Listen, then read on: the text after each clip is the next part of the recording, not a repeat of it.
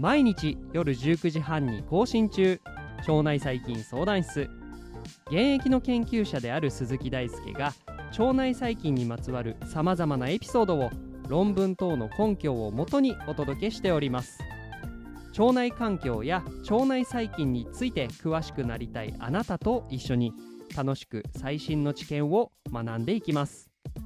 この番組は腸内細菌研究に基づいた医療創薬を推進するメタジェンセラピューティクス株式会社の提供でお送りいたします。今日も一緒に腸内環境の世界へ飛び込んでいきましょう。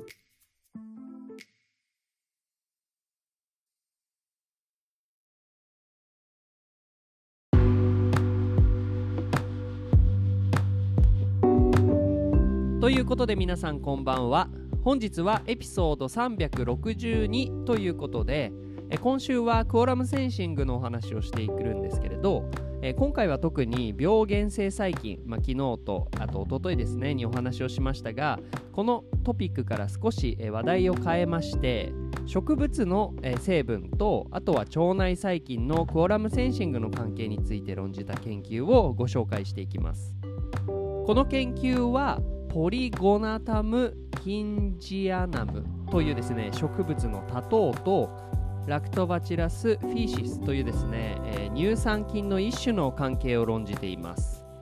現状はですね、Influence of Polysaccharides from Polygonatum kingianum on short chain fatty acid production and quorum sensing in Lactobacillus species というですね、2021年の Frontiers in Microbiology に掲載の論文をもとにお話をしていきます。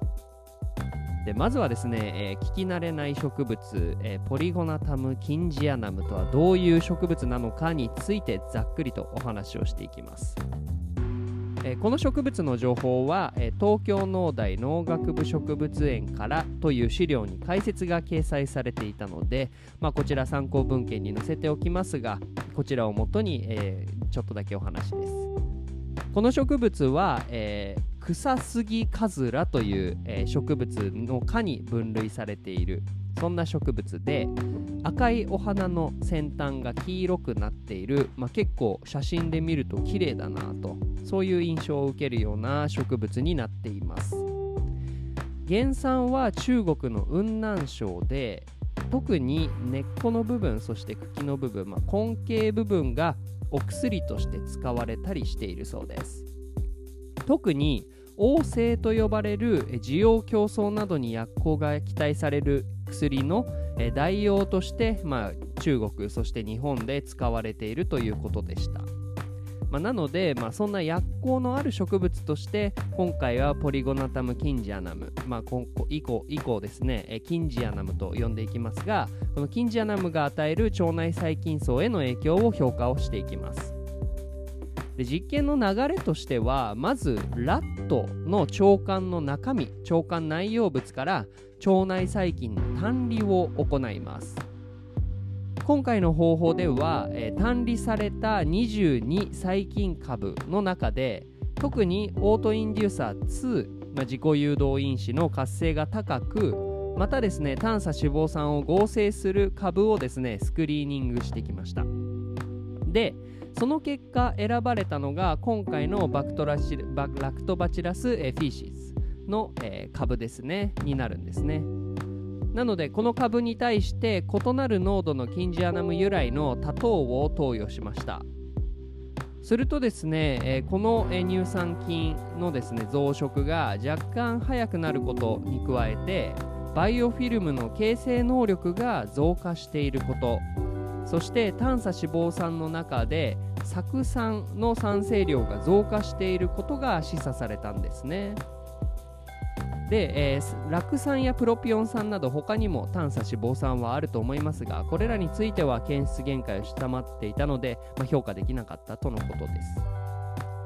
でこの株に関するですねゲノムや、えー、トランスクリプトーム、まあ、転写産物の、えー、全体ですね。あとはプロテオームこれはタンパク質の全体の、えー、解析結果からはですねキンジアナム由来の多糖がクオラムセンシングを促進することそして短鎖脂肪酸の代謝を制御しているということが示唆されたんですよね。で、まあ、この研究が示唆している、まあ、大切なポイントとしてはですね細菌主観だけではなくて生物に由来する物質が、えー、細菌のクロラムセンシング代謝や短鎖脂肪酸代謝に対して影響を与えることが示唆された点にあると思います。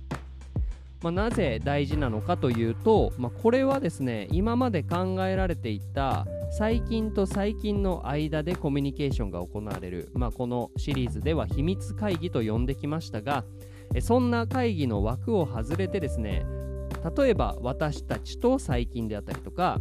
細菌と植物であったりとか異なる生物種間でもですねクオラムセンシングのシグナリングが行われているかもしれないということが考えられるからです。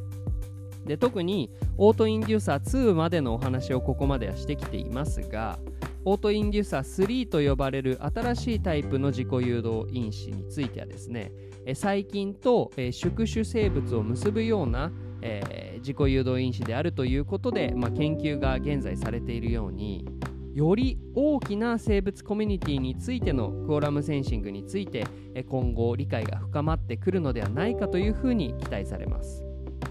まあ、特に今回のように腸内細菌の能力を特異的に引き出せるようなオートインデューサー3が発見されればですね今後新しいプレバイオティクスとしてですね社会実装されるかもしれませんね。ということで今回は植物由来の多糖が乳酸菌のクロラムセンシングそして短鎖脂肪酸の酸性に影響を与えるというお話をしました腸内細菌相談室では番組に対する感想や質問リクエストを募集しています Twitter や Instagram、Apple Podcast や Spotify からいつでもご連絡くださいこの番組はメタジェンセラピューティクス株式会社の提供でお送りいたしました。それではまた明日お会いしましょう。バイバーイ。